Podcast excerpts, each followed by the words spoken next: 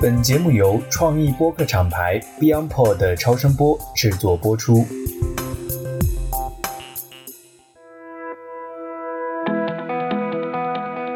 各位听众朋友们，大家好！我们在六到七月份连续录制了两期围绕新能源汽车的观察节目。分别是针对整体市场主要玩家的点评，以及专门针对理想汽车的深度分析。最早呢，我是看到半佛仙人啊，在他的公众号上连续写了几篇文章，点评未来、小鹏、理想，其中很多内容我感觉都是关于产品定位、用户体验设计、价值主张、促销定价这样的一些营销项的话题。再加上今年汽车行业的价格战风起云涌，我觉得也是一个非常合适的时间点，现在去针对汽车行业做一些讨论。然后很有意思的是呢，在节目录制完成、等待排期的这个过程当中呢，市场上又不断的有新的销售数据发布。那我们看到，理想汽车最新的销售数据是在六月份单月销量突破了三万，在七月份的第一周，理想跻身中国市场豪华品牌销量的前四名。那么前面就是 BBA 三家，是排名最高的中国品牌。与此同时呢，七月份蔚来订单也突破了两万，换电权益调整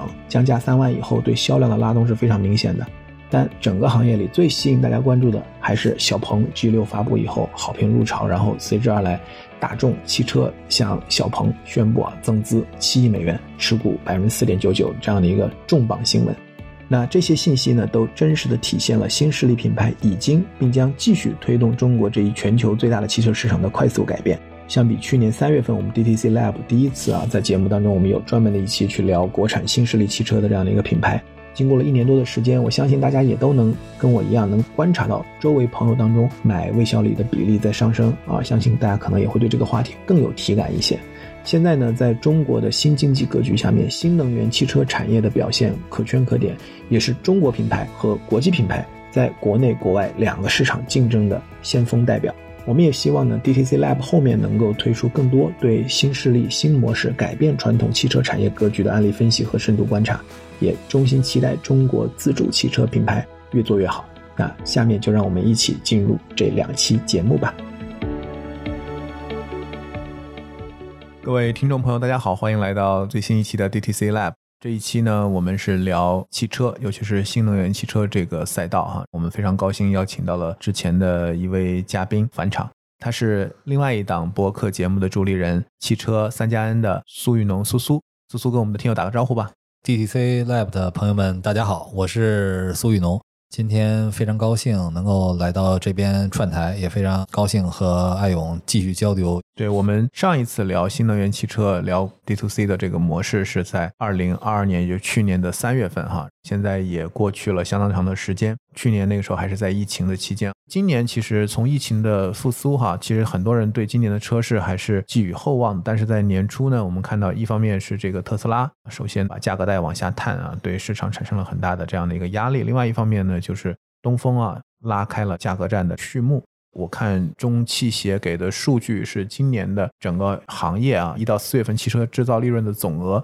是一千一百亿元，比二零二一年就两年前，因为去年可能不太可比，是下跌了将近百分之三十八。也就是说，整个行业利润受到了很大的一个挑战。所以，我想先请苏苏看一下行业价格战会带来一些什么样的后续的影响。咱们说这个价格战啊其实是分两个阶段啊，第一个阶段就是年初特斯拉降价，第二个阶段呢就是三月初。由这个东风旗下的一些品牌呢，在湖北开始的这样的一个价格战。第一，前者的特斯拉的降价而言呢，对新能源车的肯定是有影响的。就是说，它如果降价的话，它的直接竞争对手和非直接竞争对手都不可能不跟进的。毕竟特斯拉的这个销量就摆在这儿。而且呢，从它的这种成本的控制能力来看，其实特斯拉仍然有进一步降价的空间。所以，这个对于新能源汽车企业来讲，始终是悬在头上的一把利剑。再说湖北的这次降价啊，就一方面啊是为了去库存，另一方面呢也是为了促消费。但是结果呢是事与愿违的，不但市场的反馈呢不能说好啊，当然可能就是对于个别的经销商、个别的企业来说有一定的帮助，但是整体来说呢是起到了一个反作用的。消费者来讲呢可能会引发进一步的持币待购，另一方面呢就是传导下去，大家会认为燃油车进一步的唱衰，甚至大家会觉得是不是新能源车马上要全面的取代燃油车。因为呢，我们看标志性的一个数字就是东风雪铁龙的 C 六降九万元，降到十二万。作为一个中高级车来讲，十二万元的这个价格呢，可能对谁来讲都是觉得好像价格见底了，或者说是车卖不动了这样的一个想法。但实际上，对于这款车本身而言啊，就是销量不佳，一直表现不好。这次本来也就是为了清库存，而且毕竟呢，这种车所谓的降九万的车，毕竟也是少数。但是它给这个消费者带来了不是太好的一个示范效应，所以呢，包括中国汽车工业协会以及这个中国汽车流通协会，其实都撰文发表呼吁，就是呼吁大家理性的来看待这个价格战，不要盲目的去竞争。但是呢，我们再看现在的这个整个的产销的状况啊，其实受价格战影响啊，三四月份一直不是太好。那五月份呢，乘用车的销量是二百零五点一万辆，环比增长了百分之十三点三，同比增长了百分之二十六点四，也就是说今年。五月份呢，实现了环比同比的双增长，应该说呢是代表了一定程度的回升。一方面呢，就是可能大家的这个经济也在逐步的复苏吧；另一方面呢，不久前国家也刚刚要宣布延长这个新能源车在购置税减免方面的政策，可以说呢，在政策方面呢也有进一步的这个推动。其实我们从汽车的一个淡旺季来看呢，六七月份应该是淡季，那到八九月份所谓的金九银十开始呢，以及年底的冲量呢是旺季。但是大家可能相对来说都会比较乐观的认为呢，从现在开始一直到年底是一个逐步回升的一个趋势。总体来说呢，应该还是持一个谨慎乐观的态度吧。也就是说，今年可能会比去年有所增长，但增长的幅度也不会太大。我觉得相比我们上一次聊这个新势力魏小李哈，我觉得现在的局面可能会更清晰一些。在这几年整个新能源汽车这个赛道上，我们看现在三十四个外资品牌，一百多个自主品牌，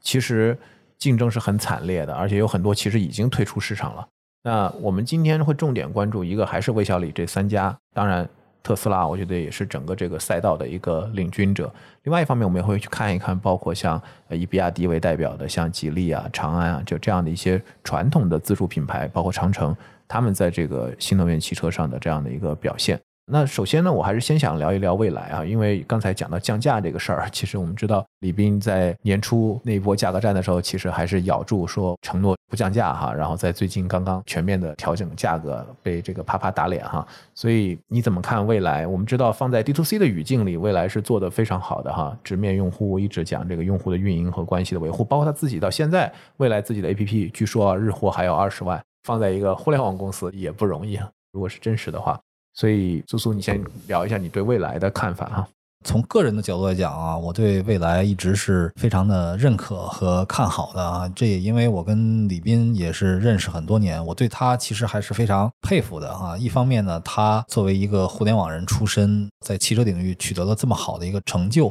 而且他本身又是一个谦虚好学的这样的一个态度。我觉得我对李斌的认识和网上的那种经常拿他的一些表态来做黑料，说他过于夸张、过于如何如何，我认识是完全不一样的。这是个人的角度。另外一个角度来讲，就是未来这个企业其实现在面临的情况并不乐观啊。五月份是六千一百五十五辆，环比同比双降，在这些企业中间比，它都不是说像魏小李像这个名字一样有这种统治地位，其实它排名已经很靠后了。但是呢，其实它这家企业的运营。在理念上，在一些行动上，其实是开了很多行业的先河的。如果没有未来在这方面的促进和引导，我觉得中国的新能源汽车绝对不是这样的，不会像现在这样发展的这么快啊！就未来，它作为这个魏小李之首，或者说作为所谓的新势力造车新势力企业中的标杆企业，这个是当之无愧的啊！尽管它现在面临着现实的困难，而且是非常大的困难，但是它的这个行业意义是非常大的。然后我们再说未来的这次呃降价三万哈，我觉得。打点肯定是打点，这个不用说。其实面对特斯拉也好，或者说整个行业的降价的压力，你的品牌形象再好，你的服务做得再出色，你也抵挡不住大家对。更便宜的车的一个追求，那这个问题不只体现在中国，我觉得即使是放在世界任何的一个国家，老百姓、消费者也会喜欢更便宜但品质一样甚至更好的车。所以呢，这个也是一个现实的选择。但是降价这个事儿对于未来来讲呢，并不一定是一个坏事儿。实际上，我们看，其实这次降价的本质呢，是它把免费换电每个月用户免费换电四次的这个权益做了拆解。也就是说，那以后换电都是收费的了。然后价格呢，我打下去。因为其实对于用户来讲，并不一定每个人都需要换电。如果你自己有加充桩的话，其实每天充电是非常便捷的一个选择。而且呢，这个换电站的布局本身又是在不断的发展、不断的完善的一个过程中，每个用户可以从自己的角度呢去考虑。所以说呢，对于用户来讲呢，他不必为一个他可能用不上的一个功能去付出额外的成本。对于未来来讲呢，那价格实实在在的降下去了，在传播上呢吸引了一波热度。对于用户来讲，哈，价格的实际的降低肯定是更有吸引力的。而且，其实从它的这种营收的角度来讲呢，它可以不断的持续的去获得一些售后的一些收入，包括说它现在的整个换电的体系投资这么巨大的情况下。如果说通过换电能够产生直接的收入，对于它这个换电的价值呢，也会体现的更加明显。所以我觉得未来的这次所谓的降价呢，应该还是一石多鸟之计啊，说明它是在现实的过程中是一个非常合理和恰当的选择。我总体来说呢，对这个降价呢，还是持一个肯定的态度，因为并不是说所有的车企都能像蔚来一样。去玩降价，那降价并不只是说我把价格降低了，然后我的收入降低了，我的利润降低了。那对于未来来讲呢，未必是件坏事儿。而且呢，未来整个的就是用户服务的体系化方面呢是非常完善的。它除了靠换电权益之外呢，它其实还可以靠一些积分呐，这个用户的活动等等来平衡用户的这样的一个观感，或者说从不同的维度给用户以补偿。这个对于其他企业来讲呢，其实也是未必能够做到。看所谓的降价有几种不同的手段，一个是像蔚来这种，实际上是把权益做了一些拆解的办法；另外一个呢，就是最典型的就是比亚迪。比亚迪从今年开始呢，包括秦、汉、唐、宋等等几款车呢，都推出了所谓的冠军版。那冠军版呢？在这个背后呢，有一个新的词儿，就叫做油电同价，也就是说，它可以把这个一个电动车的价格打到和同档次的燃油车的一个价格差不多的一个水平。那正是因为比亚迪在供应链方面，它很多东西是自己掌控的，而且它的今年的销量又如此之高的情况下，它的成本必然也有更多降低的空间。所以说呢，它能够实现这种所谓的油电同价，其实对于同类型的竞品也好，还是对于同类型的燃油车来讲，都是非常大的压力。那这也是一种降价的方法，也就是靠自己的规模化的优势。能够实现成本的降低，其实这个应该说跟特斯拉差不多意思啊，我个人感觉。然后还有一种呢，就是之前不合理的措施，你让它变得相对来说合理和可接受一点。那这个就比如最典型的就是像极狐。它之前呢和华为合作的极狐阿尔法 S H I 版，其实就是搭载了华为的全系的这种智能系统。但是这个车呢，四十多万的一个价格，我销量几乎是可以忽略不计的。包括像余承东自己也表态啊，当然他把这个锅呢甩给了自己的这个合作伙伴啊，这个我觉得也并不是太好的一件事情。但毕竟呢，就这车，大家说技术很先进，体现了华为和北汽新能源的一个精诚合作，但结果在市场上是没有反响的。所以呢，他又出了一个先行版。把这个车的价格整体往下打了十万，我想呢，这个其实也是一种既有不得已的因素，但又是一个理性的选择。所以，即使是说降价呢，我觉得我们有多种玩法。我们回应到刚才那个话题，比这个雪铁龙 C 六直接砍九万，那这个是要 要啊靠谱的多的。对，刚才我们讲到就是是特斯拉率先拉开这个降价的帷幕的嘛。我觉得特斯拉也好，比亚迪也好像你所说的，本质上都还是利用自己规模化啊，用规模化的优势。然后去把这个成本降低，然后在成本降低的情况下去把市场价格降低，一方面让利给消费者能够争取到更大的这样的一个用户市场，另外一方面呢，也给竞争对手来去施压，尤其对那些在供应链上没有这样的能力的竞争对手。那相比较而言呢，我觉得可能不管是对于未来还是几乎来讲，其实都有点被迫应战啊，不得不做出调整的这样的一个感觉。但是对于未来来讲，我觉得它可能有一个其他的品牌。没有，或者说没那么在意的一个问题，就是老用户、老车主的问题。因为在这一次，我特别注意到有两个点，一个点就是说，我们看前一段时间在网上流传这个李斌跟这个车主代表直接对峙，哈，就是这个，我觉得也是非常少见，我们能看到车企。和用户之间的这样的一个沟通，虽然我觉得大家聊的并不是很开心，但是我觉得本身它也代表了就是未来直面用户的这样的一个现状啊，就是这种模式下面你必然会发生的这样的一个局面，就是要去跟持不同看法的这个顾客去做沟通。另外一个来讲呢，就这一次的这个调价政策，大家也会看到，其实真正有所指的是指向了这个老车主的复购。因为我们知道，未来现在属于一个换代期哈，本身它你刚才也讲了，它的这个交付量非常低，也跟这个有关系。但另外一方面来讲，这一次的调价其实很大程度上做出的姿态是希望老车主能够去复购。给了非常大的这样的一个让利的幅度。那一方面也是对自己的品牌有信心，就是觉得自己的车主再去升级换代或者说增购的时候，有可能会继续购买自己的这个品牌的产品。因为我们知道，其实这并不是所有品牌都能够有的这样的一个想法。因为以前我们都知道，每一个车有自己的这个价格带和自己的目标市场。当消费者升级换代的时候，很有可能就进入到另外的品牌的市场和竞争格局里了。除了少数有这个品牌家族的一些大的车企，它可能在每一个细分市场都会有自己的品牌之外。但这个就会把比较现实的问题放在这个面前。你刚才也讲，就是降价对新消费者尝试要购车的人来讲是一个吸引力，但是对于老车主来讲，其实他怎么看？所以老车主的这个问题，包括衍生的二手车的问题，我觉得都是以前在我们的这个汽车行业里很少会提及或者说给予足够关注的问题。但是我觉得未来的这一次调价，其实把这个问题放到了桌面上。对于未来和其他的这种新的企业来讲，老车主都是不能得罪也不好得罪的。我们看很多老牌的合资企业也好，自主企业也好，经常拥有大几百万甚至上千万以上的这种用户规模。但是如果嗯仔细算起来呢，这个数字对他们其实只是一个品牌宣传上的意义，或者代表自己的规模和历史传承那样的意义。但是对于这个企业来讲呢，未必有真正的或者说有多大的价值。一方面呢，在早期，比如说十几年前。当时没有一个好的智能化的技术条件，能够保证说我能够给这些车主呢带来一些帮助，带来一些。比如他在复购更新的时候，能带来一些你作为一个老车主能够体现出什么样的价值。另一方面呢，这些企业呢都是采取这种分销的方式，其实它的很多用户信息呢都是掌握在 4S 店手里啊，是各归一头的。主机厂呢对这些用户呢并没有太多的实际的一个把控。第三个呢还是取决于你自己的一个产品线的问题。比如说我在上一家公司，在一七年左右。当时就尝试，就是把别克的这个老车主在换车的时候进行一些转化，比如说你是凯越的用户，那你就可以换君威或者君越，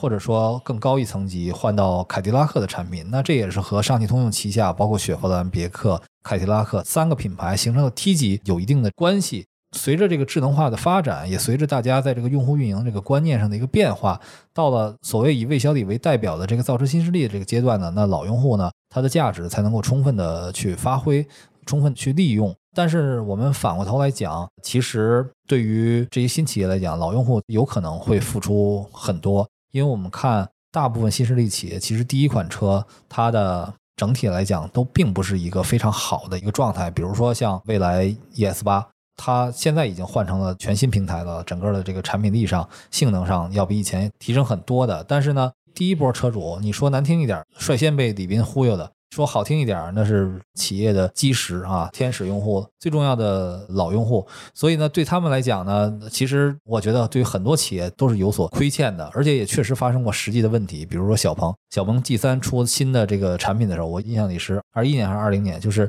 出新的产品的时候，因为产品的这个性能提升比较高，价格呢也更优惠。但是距离很多老车主买车的时间是很近的，所以很多老车主就不干了，就很像这个买房子是吧？对，就是 老业主维权哈。包括说理想，其实也出现过这种情况。这里面非常典型的一个案例，其实就是极客嘛。极客它的首款产品极客零零幺，它其实这个车呢，造型上、性能上都不错，就是这个车机体验不好。所以老车主也非常有意见，所以最后极客呢决策给所有的老车主呢都免费更换八幺五五的芯片。那虽然说可能花了几个亿的代价，但是呢一举奠定了整个极客的就是说对用户的关怀，以及后续产品力上体现出差异，能够迅速的挽回用户的信任。所以从这个角度来讲呢，确实每一个新势力的企业都应该珍视这些老用户。何况你现在又特别讲共创，那这些老用户其实是你。共创的一个最基本的力量，但是呢，现在企业的规模也是不断的在扩大，包括像蔚来、理想，它其实用户都已经超过了三十万。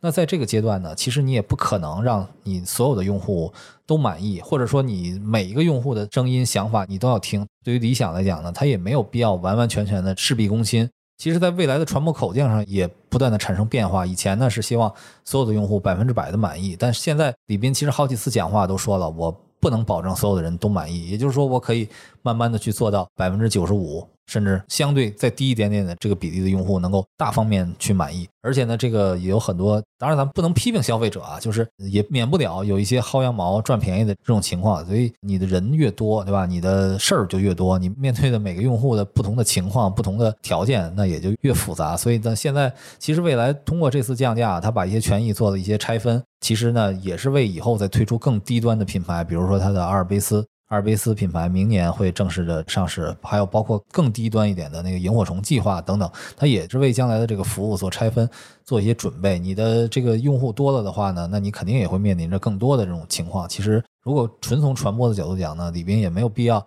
事必躬亲，我觉得经历了上次和车主对话出现的这种尴尬的这个局面之后，我觉得他以后可能在这方面也会调整一些做法啊。这是关于我对老车主的认识。那对于二手车呢，其实也是一样的，就是说这次在未来的降价中呢，他给复购车主提供了权益，也就是说，如果你放弃了这个每个月四次免费换电的权益的话呢，我可以抵扣三到五万的这样的一个车价。那这样的话呢，它是考虑到了老车主满意度的问题。但另一方面呢，它就是一个设定了一个前提条件，也就是说你必须是复购嘛。其实呢，以未来这样的一个非常好的一个服务水平来看，我觉得只要是说这个企业没有出现大的问题，产品仍然能够在行业中保持一个一线竞争力的话，我相信大部分的未来车主在增购或者换购车型的时候，其实还是会优先的去考虑未来。所以呢，从这个角度来讲。他把权益或者说用户的感受和他的这个换购绑定起来，这肯定是未来它的一个特色，或者说他自己很强大的服务体系能力所带来的。但是对于二手车来讲呢，可能还仍然有一定的这个不确定性。包括说李斌自己的表态啊，他之前也说过，说你们将来你买了我的未来车，将来你要卖二手车的时候，我这边兜底，我肯定能给你一个很好的一个残值保障。但是现在呢，其实他已经改口了。而且呢，其实也有人说，可能将来就是这些智能车、二手车贬值比较快啊，残值保障不好。如果很快卖掉的话，这个车并不值钱，这种可能性也是存在的。所以，我们看那这里面带来的问题呢，一个是说像它的硬件，其实像未来的这个硬件，它是。冗余度是比较高的，比如说它的 E T 七啊什么这样的产品，它自动驾驶芯片它就装了这个四个 Orin，也是行业中最多的。那其实它可能也是为以后的这种硬件性能的升级做一些伏笔。但是你毕竟你这四个芯片，你在五年六年以后的你的竞争力。如何？这个对于智能汽车来讲呢，它是一个共性的问题。另外呢，包括像未来的这种 bus 模式，也就是说，它把自己的电池和自己这个车壳子做一些区分，其实也是对用户在这方面呢有所保障吧。这个怎么说呢？二手车其实是一个非常复杂的问题。对于新能源汽车来讲，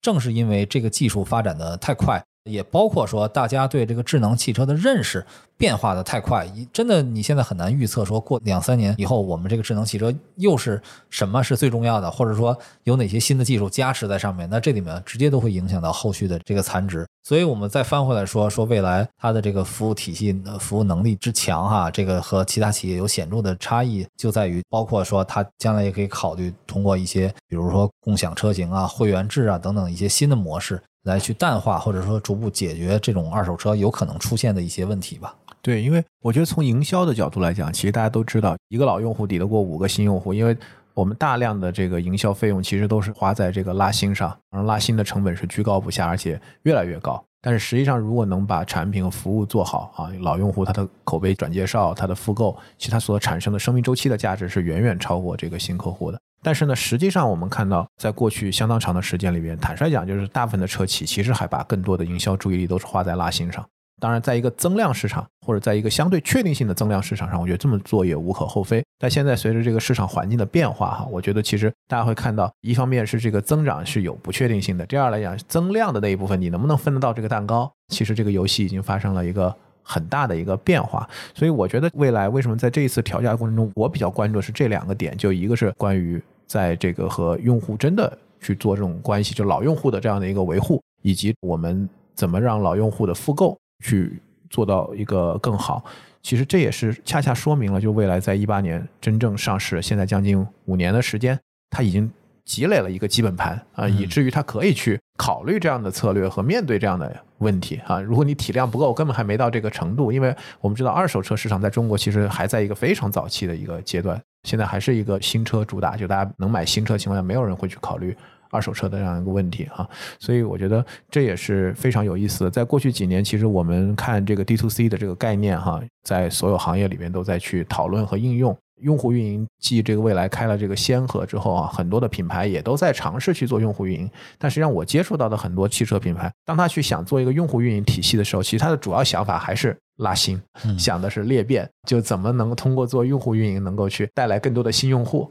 但实际上来讲，就是说用户运营的本质其实是要把存量的这个用户真的服务好，把老用户的生命周期价值做长。但是实际上，他们大部分企业现有的这个营销体系挂着羊头，好像是说我要做用户体验，但其实它的 KPI 都是说能怎么裂变，能带来多少新的销售线索啊。这个其实也是我感受比较深的，在这几年的营销的这个环境当中。其实对于未来来说，它也需要面对新用户增长的问题。你看上个月未来的销量这么低，但是李斌已经承诺了下半年必须要做到两万，两万的交付量。啊。但是这不只是他承诺的问题，也是他的一个生存发展的问题。达不到这个量，真的你的竞争力可能就没有那么强了。所以。我们说未来也也并不是说不重视拉新，但只不过是说它的这个体系，它把新和老之间的这个结合做得非常好。你包括说未来的这个社区的奖励体系里裂变，其实是奖励最高的，就是说无论是说你的你的换取的积分，还是说你的社区成长，都是非常好的一个事儿。而且呢，你像未来不断的做用户活动，其实每次都是鼓励带着朋友来、亲戚来、家人来等等等等，其实都是为这个新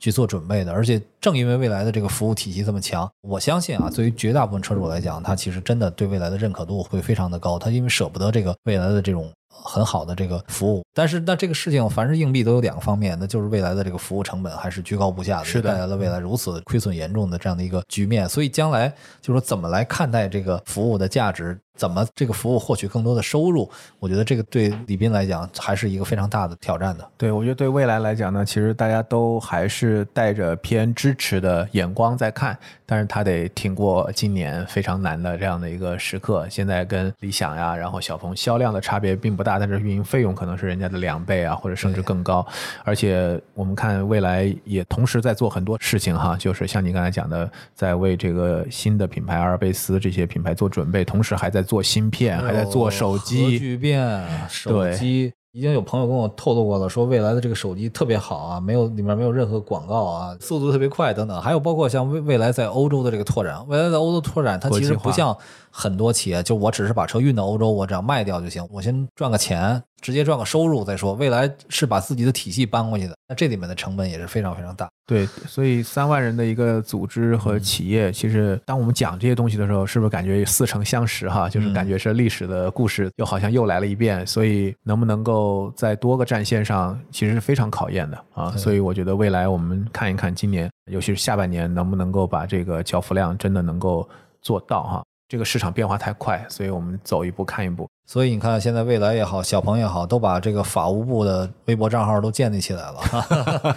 这也是舆论压力过大的一个反应啊。但是，当然，真的确实是有人，我觉得以唱衰未来为乐啊，换取流量。但总的来讲，我觉得未来在 D to C 的这个。引领上，我觉得还是一个非常好非常有代表非常好的样本啊。另外一个，我想接下来聊一下小鹏哈。小鹏，我注意到也是最近，我看半佛仙人其实连续写了三篇关于魏小李的文章，其中关于小鹏的这一篇讲的比较直接哈，不那么客气，就是说他觉得这个小鹏在自动驾驶啊、超充啊、就是三电这方面很多关于未来的这个投资做了大量的投资技术路线，但实际上来讲呢，从 P 七以后。外婆先生就讲的很直白，就是说你根本就没想清楚到底消费者要什么哈，就消费者要 A，你跟他讲 B、C、D，然后每天夸自己 B、C、D 做的有多好。你 P7 为什么能卖的很好？就他觉得特别简单，就是好看，加上这个性价比拉满，就是一个性价比更高的特斯拉。你的路径其实很清楚的，但是为什么后面你就完全就绕开了这个路径哈？就是过于去强调这个技术路线，包括觉得 P5 的造型啊，也把 P7 的这个好看的这个点损伤了很多。所以你怎么看小鹏？就是我们上一次录节目的时候，当时我曾经说过，就是魏小李三家呢都有自己非常鲜明的特征。未来是服务，小鹏是智能驾驶，而理想呢是这种家庭出行舒适化的这种体验。实际上，直到现在呢，大家还是在这个路线上做的是更加突出了。但是呢，你说小鹏去突出智能驾驶这个领域，是不是一开始就选错了路线呢？这个其实也是一个值得探讨的话题。其实，在以魏小李为代表的新势力企业成立的早期呢，大家都会觉得我们靠互联网的思维然后我们靠先进的技术，我们靠对智能化的理解，我们来颠覆掉传统企业。中国的消费者呢，对这些新的东西，对于高科技的东西，其实追求认可度是远远高于欧美的用户的，所以呢，也是带来了所谓造车新势力这样雨后春笋一般发展的这样的一个情况。但是现在其实呢，经过这五六年左右时间的一个洗礼，一方面很多功能哪些是呃冗余的，哪些是实用的，其实大家也看得清清楚楚。另一方面呢。其他的企业，包括其他的主流自主品牌、头部自主品牌，也都追了上来，也都有这方面的这个能力。还有一个呢，就是说整个新能源汽车的盘子大了。当时我们看它其实是个异类啊，它其实是一个有特色的产品。但是现在呢，整个市场去年新能源车六百多万辆，今年可能八九百万辆这样的一个规模来看，那用户的基盘子越大。它的需求其实越来越回归主流，那些所谓新奇特的东西未必能够吸引用户。所以，我们说智能汽车，我们有看可以做的很炫，比如说像高和，比如说它能够给你带来很多沉浸式的体验，它能给你带来很多高科技的配置等等等等啊。这比如说车外给你灯上可以有一些灯语，能够给你做一些交互。比如说它在内部能够你躺在沙发上可以一键让你进入到一个呃什么冥想的状态等等等等。这些东西它可能对某些某。个人有用，但并不一定对所有的用户都有用。而但是你又不希望为它付出成本，所以我们说智能化这个体验上，无非就是说，比如你通过语音能够控制一些包括导航啊、音乐呀、空调温度调高调低的一些基本的功能。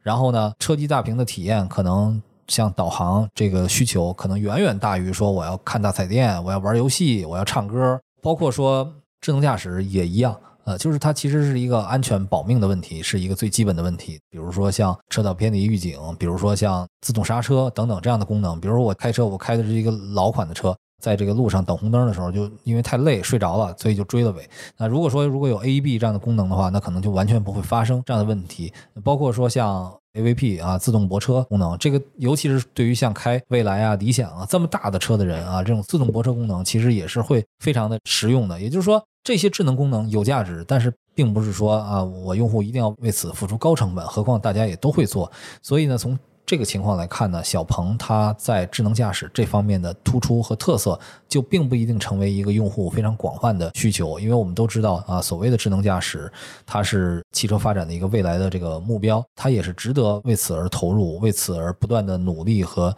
尝试的。但是，你是不是一定在现在这个阶段让消费者去买单？那消费者买单，他需要买单什么样的这个功能啊？即使是我作为一个算是老司机哈，我在。开车使用这种智能驾驶，或者说这种高速路上的这种 NOA 智能辅助驾驶功能的时候，我有时候也仍然需要一个适应的过程。何况呢？有些用户呢，他还不了解这种功能的边界。比如说，我们前一段看有一个理想的车主啊，有一张图，就是他把小孩放在前排，让小孩躺在前排，然后车呢是处在这样的一个不用方向盘的一个状态。那这个其实是非常非常危险的，也就是用户根本就不不知道这个功能的边界是什么。其实我们说所谓的智能驾驶，它的一个关键性的一个平衡点就是松不松手的问题。你只有松了手。不用去管方向盘，不用去管你面对的路况和各种各样的突发情况，你才有可能去做别的事儿，那才能带来无数的应用场景。那你只要是说手还扶在方向盘上，即使是说你可能脚不用踩油门或不用踩刹车，你稍微松快一点，但是你仍然要紧张的关注着路况，随时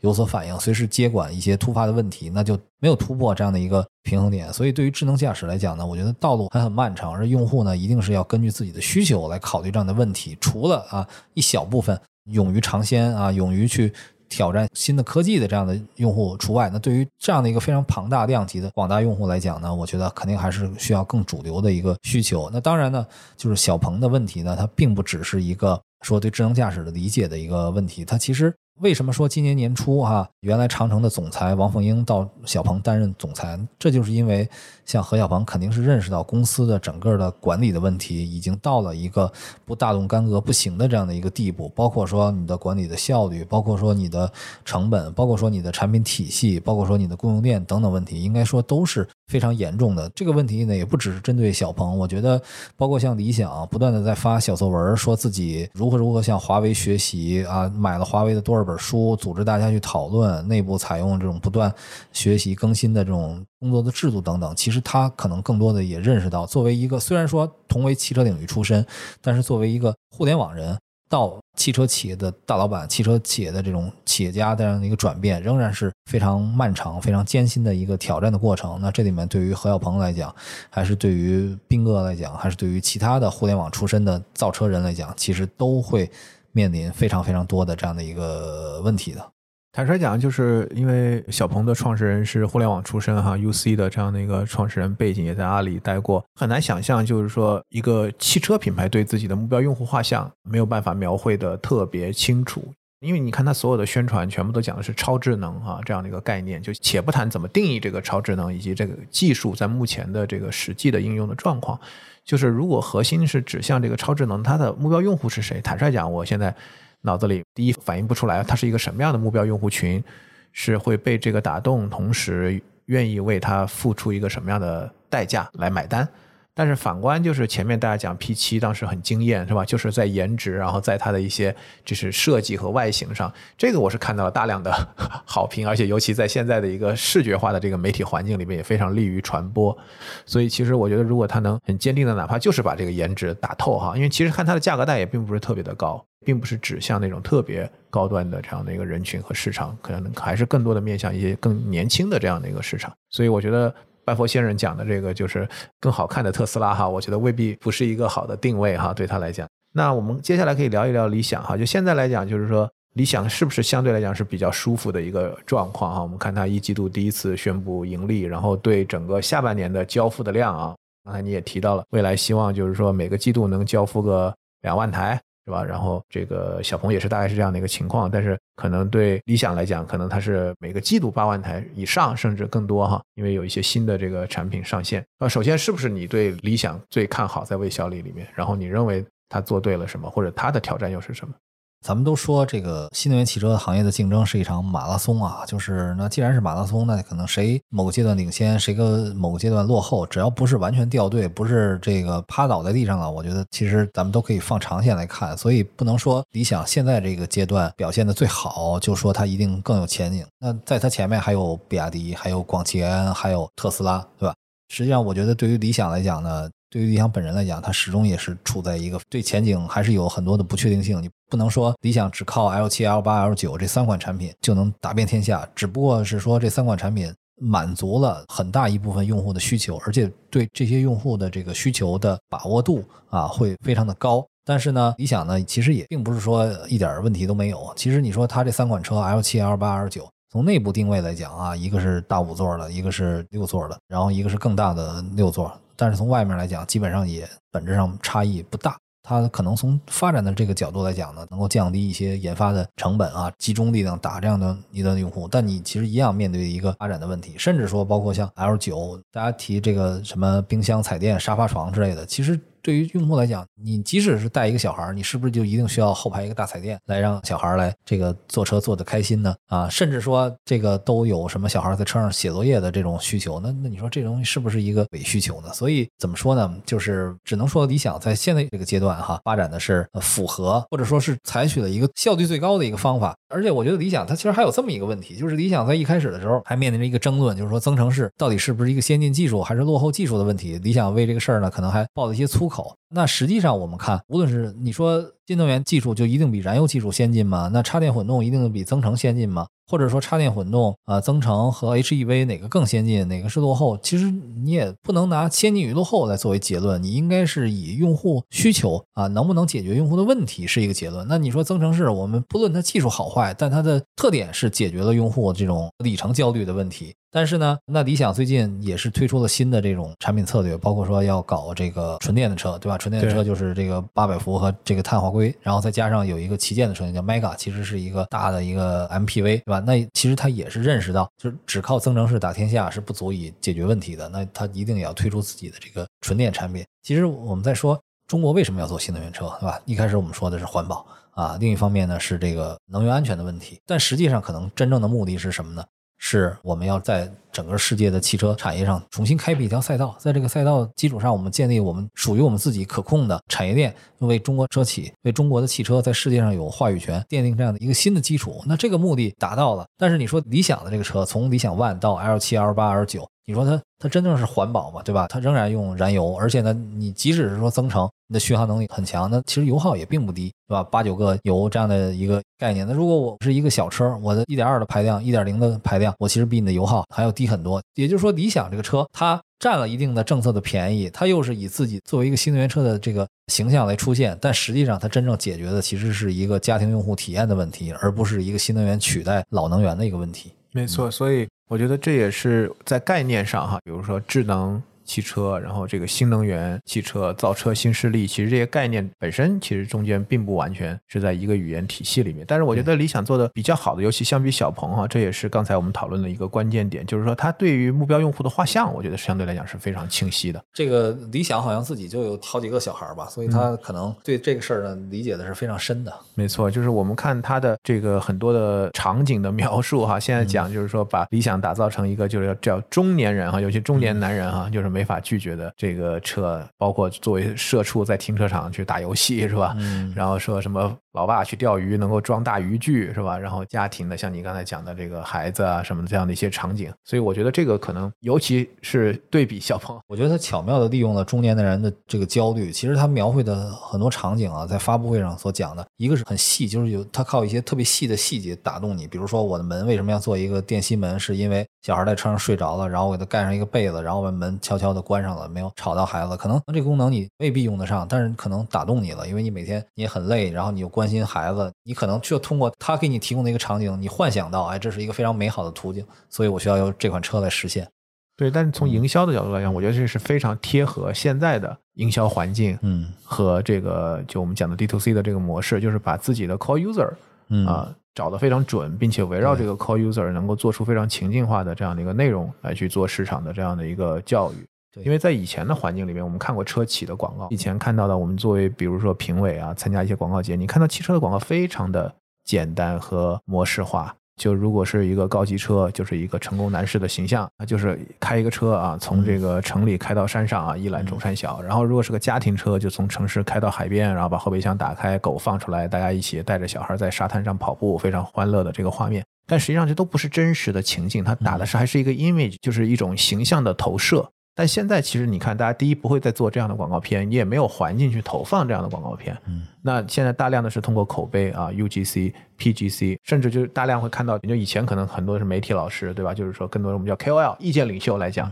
现在更多的是 KOC，就是消费者以自己作为车主的实感啊来去讲述这个品牌故事，才会有刚才你讲的就是很多的这样的一些情景的演绎和表述。嗯，所以我觉得在这个维度上，我觉得。理想在营销，包括为什么他说大家说是这个微博上 是吧？这个也很像这个马斯克哈，就是说充分的利用社交媒体的这样的一个传播能力，带来免费的传播。我觉得这一部分是相对来讲，我觉得做的更成熟一些。嗯，对对对，其实理想你始终不要忘了，他其实也是媒体人出身，对吧？他对消费者也好，他对微博，他对微博用户的这个把握更是细致入微的。就是你别看他好像很莽撞的意思，经常怼这个怼那个，但是其实他是非常清楚的，谁能怼谁不能怼啊？他怼人一定是。最高效的，对他来讲是最高效又是可控的一个状态。对，其实魏小李坦率讲啊，我觉得就不得不提到这个特斯拉哈，就是说本质上来讲，大家既和特斯拉在中国市场竞争，另外一方面，我觉得大家也会去看特斯拉，毕竟是作为行业的领军者，真正的把这个赛道点燃的这个玩家，他在怎么做？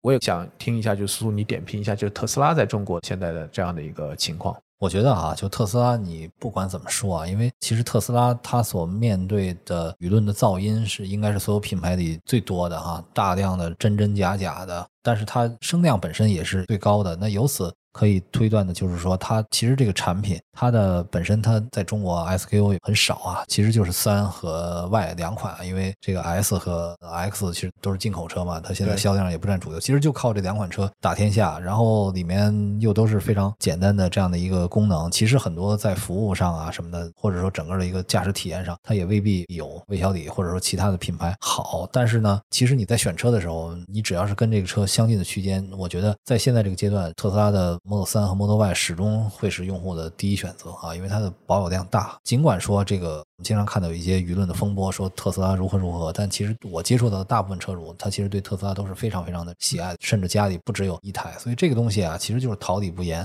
对吧？它的整个的一个产品体验，然后包括马斯克带来的这种引领的作用，应该说还是给消费者会带来非常非常好的一个引导的。是你讲的这个，我也很有感触。就是我周围特斯拉的车主哈，不管是哪个年龄段哈，尤其是相对年轻一点的，他会非常主动的跟你去讲他为什么买这个车，以这个车好在哪。然后包括对舆论上可能有的时候会有一些负面，他会非常从他的角度去做一些这个辩护哈。就整个来讲，还是非常用户的口碑是真的是非常好的。嗯，我觉得这个其实是很难的，因为你想，我们做任何一款车，其实很少你会听到消费者 会去主动的聊他的这一款产品，以及推荐给其他人。那这个也确实很有意思啊，它不是靠这种传统的营销模式达到这样的一个没错一个目的啊，可能更多的还是一个是自身的感受，当然这个马斯克他的这种形象，那肯定也是起到了相当大的一个带动作用。所以我觉得就是当今年为什么当马斯克在股东大会上讲说也会考虑打广告，大家看这个大家的反应都很强烈，对吧？所以我觉得某种程度上来讲，微小李可能都在既和特斯拉竞争，也在某种程度上是学习特斯拉啊，而且就是学的好还是不好，很大程度上也决定了他们到底做的怎么样。对，然后我想听你再谈一谈，就是这个自主品牌其他的这个玩家，就是说除了魏小李，当然魏小李是非常好的一个样本，因为关注度也非常高，也是流量话题。但实际上来讲，我们看一百多个这个现存的自主品牌的这个汽车的品牌，就魏小李只是其中的三个。那你会更看好自主品牌里面其他哪些玩家？以及我们看现在其实最新的数据啊，去年整个的这个在新能源这个赛道，自主品牌已经是百分之八十的占有率了。放到全行业来看，是一个在快速变革、在快速主流化的这样的一个市场。现在呢，如果我们看乘用车里面，就是说新能源车，当然就既包括自主，也包括合资。新能源车的这个市场渗透率差不多已经超过百分之三十，但这百分之三十里面绝大部分是。中国品牌就是我把魏小李算在其内啊，然后我们看整体的乘用车的比例呢，自主品牌的这个市场占有率差不多在百分之五十三这个样子，也就是说，现在其实韩系、法系可以忽略不计了啊，就是德系、日系、美系其实都是在降低的这样的一个状态。然后呢，我们说。中国品牌啊，其实还是非常好的把握了整个汽车行业转型的这样的一个机遇啊。一方面呢，他们在这个实力上、战略视角上，以及这个整个的投入上，和以前是今非昔比了。另一方面呢，其实自主品牌呢，某种程度上也代表了一种所谓的文化自信吧，就是。说明了中国确实这个整个的这个汽车工业在世界上地位越来越强的。但是如果你现在放眼全球啊，说哪个自主品牌能够在全球都作为一个重要的品牌出现，那现在肯定还没达到。它主要还是针对中国市场。为什么魏小李这么受关注？而且我们花了很大的篇幅去聊它，并不是因为说它的这个销量。能够达到前几名的这个地步，因为我看现在第一名是比亚迪，第二名是这个埃安或者特斯拉，反正前三名基本就是他们吧，对吧？理想差不多能排在一个前十的这样一个范围。它并不是说靠销量取胜，它是靠它的典型性。无论是说在产品特色上，还是这种运营的能力上，它是靠它的典型性作为一个行业的样板来存在的。但是呢，我们看，其实这几年自主品牌开始敢于和这个所谓的新势力在创新方面直面竞争，它的最大的一个优势呢，还是规模化。其实我理解呢，就是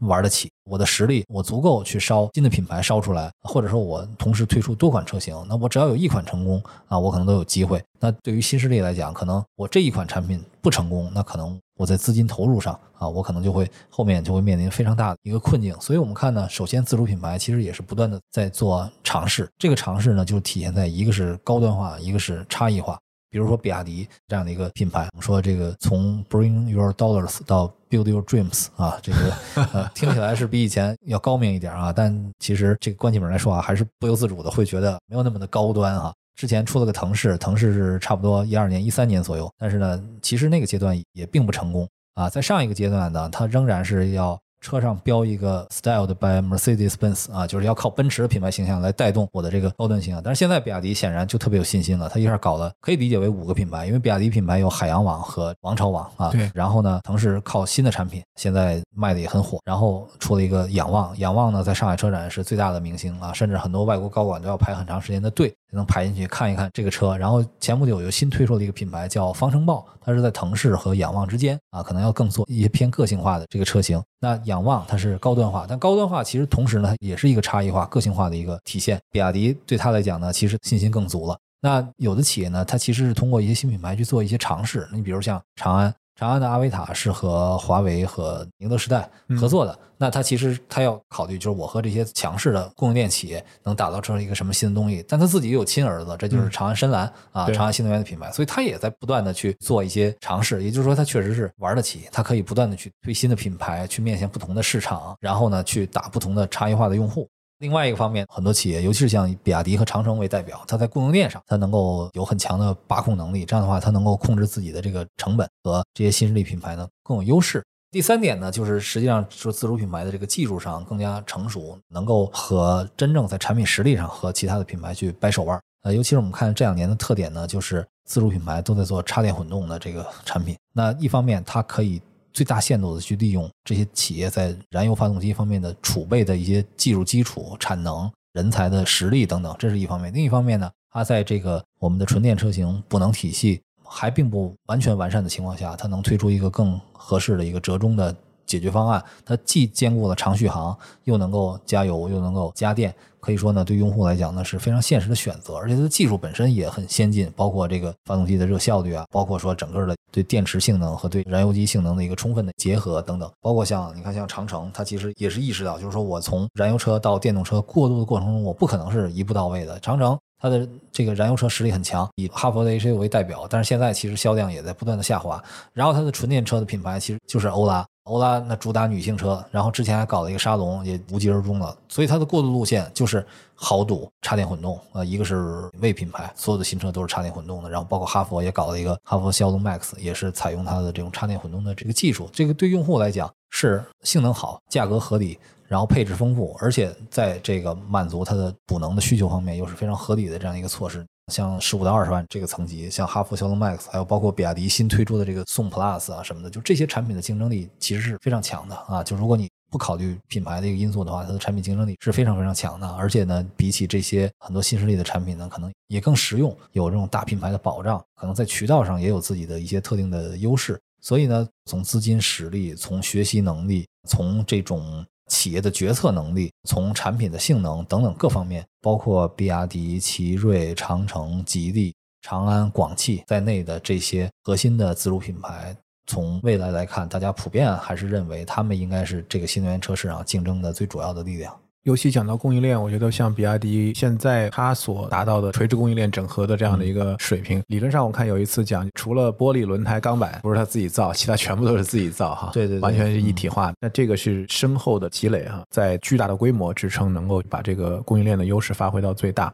另外一个来讲，我觉得对于自主品牌或者传统的车企来讲，还有一个很大的资产其实是线下的经销网络哈。魏小李或者新势力，其实在很大程度上也是把直营的这种模式发挥到最大，也跟他们没有资源在短时间内去构建这样的销售网络有很大的关系。这个直营和分销呢，其实是各有优缺点的。首先，刚才你也提到了，像蔚来这种企业，它也不可能建立一个非常庞大的一个经销商网络，包括说啊，经销商作为投资人，当时对它的一个品牌的认知的问题，而且它呢，其实就是针对分销这个体系的一些问题，采用了直营的方式。蔚来和理想完全是直营的，小鹏是直营和代理结合的。从现在的情况来看，它其实可以更好的管控价格，它可以把服务的水准传递到每一个终端，但是呢，它其实也担负着比较大的成本。就是这些人，整个渠道、店面租金也相当昂贵，他也是要靠一些像商超啊这样的场景来吸引用户的，这些成本其实都是很高的。那对于这些传统企业来讲呢，像分销制，它的优点就在于它能够帮你去抵消一些服务上带来的投诉啊、问题啊等等，所以说还是各有利弊。当你的这个企业规模到一个非常大的程度，你也不可能完全靠一个直营体系去支撑所有的经营。但同时呢，对于传统企业来讲，它也不可能一下子就把所有的经销商全都放弃掉，变成一个直营的体系。那其实在这个嗯 D to C 的转型的这个过程当中，你观察到有什么样的一些变化吗？现在很多企业还是在采取这种类似于代理制的模式，你比如像大众啊等等，它这样既能够充分去利用既有的一个经销商的体系，同时呢，它还能够控制成本，而且呢，还能够把价格掌握在自己的手中。可能这种模式也会越来越多，然后包括很多企业也会采取把特定的车型或者说把特定的一个产品系列拿出来去尝试做直营，然后在这过程中去摸索直营的一个经验。同时呢又不损害既有经销商的一个利益，所以呢可能应该这个方法啊还是在一个融合的过程中吧。包括说它的低端品牌阿尔卑斯也好，萤火虫也好，都推出也好，它也未必一定要把这个直营坚持到底，就所有的东西都要做直营，我觉得也未必。OK，那今天我们也聊了将近一个多小时哈，我想在节目的最后呢，也想请苏苏，你作为一个资深的媒体人哈，听过我们前一次录制的朋友都知道，苏苏是我原来新浪的老同事，也是新浪汽车的主编。你的观察，为什么二零二三年哈在汽车行业里面这么重要？二零二三年，其实我们从数字上来看，又是一个特别巧的年份，它是中国汽车工业七十周年。因为一九五三年的七月呢，一汽成立，到今年正好是七十周年，又被认为是中国新能源汽车三十周年。这是因为一九九三年的时候，当时钱学森提出中国可以发展电动车，然后得到了邹家华的一个批示。同时呢，它又是中国很多合资企业成立的二十年，包括像东风本田、一汽丰田、东风日产、华晨宝马等等这些企业。同时呢，它又是比亚迪的二十年，也是特斯拉的二十年，而且还是朱元峰提出耐住寂寞二十年的这个二十年到期。所以从数字上来讲，今年是一个挺重要的年份。另外一个呢，就是说今年啊，经历了这个三年疫情之后，很多车企呢都对呃经济复苏也好，对于产业的发展也好寄予厚望。大家也都希望能够在这个阶段呢，通过充分的竞争，能够进入到下一个以智能化、新能源为主导的一个新的产业的竞争阶段。但同时呢，正是因为整体的经济形势、供求的关系、产业变化的过程中所带来的一些种种的不确定性，造成了行业内部如此之卷。所以呢，现在也有很多人说，在不久的将来吧，当然这个不久啊，我们可以看到五到十年的一个范围，可能真正存活的企业呢会越来越少。更多的会体现出这种大品牌、大企业通吃的这样的一个现象。那大家为了在不远的将来挤进存活的这个企业当中呢，就不可避免的竞争。所以我们刚才开头就说到了价格战。那我这样能活下来，我利润降低一点，为了活下来，我要能争取到竞争的这样的一个权益。所以行业呢又面临着非常大的竞争压力。同时呢，就我们说啊，智能化的这个发展，我们从大概一五年开始，随着这些新势力开始陆续成立，我们认识到汽车进入到一个新的竞争阶段了。汽车的产品跟以前也不一样了，动力组合变化了，用户的需求变化了，商业模式也变化了。那发展了这五六年，到了现在这个阶段，大家其实对智能化、产品力和你的用户需求更加冷静，需要重新的去看。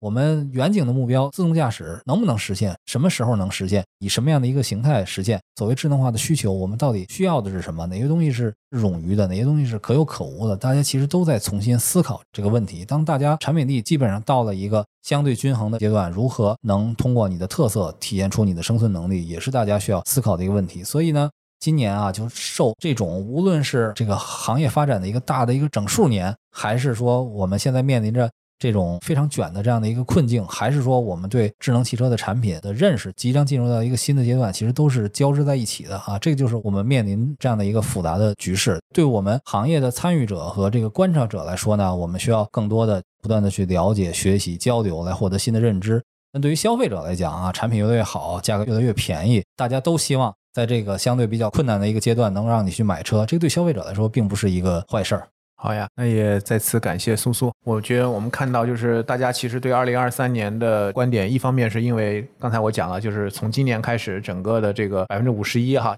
突破这个百分之五十一是个临界点啊，代表这个市场格局发生了很大的变化。另外一个来讲的话呢，大家也都在说这个淘汰赛和总决赛的这个概念，认为二零二三到二零二五是这个淘汰赛。小鹏是认为三百万辆年销售额是一个门票，我看理想也是持类似的看法，说不会超过五家，每家要有百分之二十以上的份额才能是一个头部企业。所以如果让你猜五家，你会猜哪五家？我觉得五年之后肯定不止五家，十年之后我估计也未必止这五家，而且这五家里面你包括不包括像大众、丰田？大众、丰田它不管怎么说。十年之内，在世界上它绝对还是巨头啊！在中国市场的这个变化不好说啊，在世界上肯定是一个巨头。BBA 里面至少像奔驰、宝马也仍然会有自己的竞争力。那如果针对中国市场来讲的话，我还是认为头部的自主品牌呢，可能至少有三四家，应该还是会保持着相当长一个竞争力。那至于这些新势力品牌呢，真正能在更远的一个时间段内还能独立的存在，我认为比例并不会太高。当然，如果说它被大的自主品牌或者大的集团收购，成为旗下的一个很有特色的一个品牌，也并不是不好的事情啊。不管说最后剩下的企业是多是少，剩几家品牌，但是呢，市场的需求始终是复杂的，它不会是市场上只剩一个需求。其实给消费者提供真正丰富多彩的产品才是最重要的。好，那非常感谢苏苏。我觉得，因为这个市场变化很快，可能我们一年录一次节目，我觉得是不够的。对，就是 真的是我每隔一年来看，其实大家的认知都会产生很大的变化。对，所以我觉得可能现在是六月份，我们到今年年底来看一看，可能又会是另外一番景象。可以盘点一下啊，可以盘点一下。好，谢谢苏苏。好，我们下一次节目再见，拜拜。好，再见。